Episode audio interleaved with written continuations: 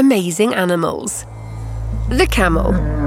You'll find camels in desert climates from China to Mongolia, North Africa, and the Middle East. There's even a rogue group of wild camels in Australia. Camels were largely domesticated more than 3,000 years ago.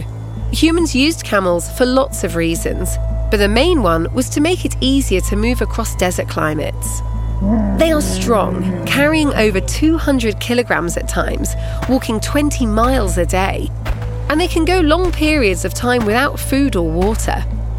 Living in the desert led camels to adapt to the hot, barren environment. The signature humps on their back are part of that, in fact.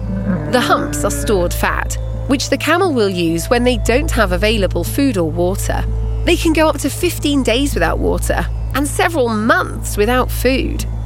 They also have extra long eyelashes to keep the desert sand out of their eyes and can close their nostrils so sand doesn't blow in and irritate their airways. When they do have food available, camels are herbivores and will only eat plants.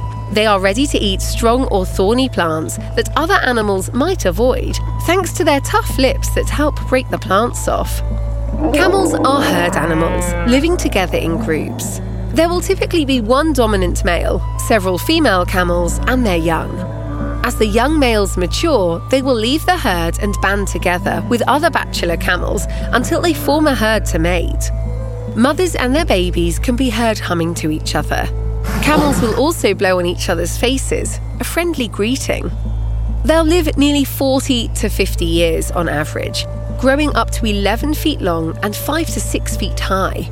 These hulking animals are usually 300 to 650 kilograms, but the largest ones can be double that size.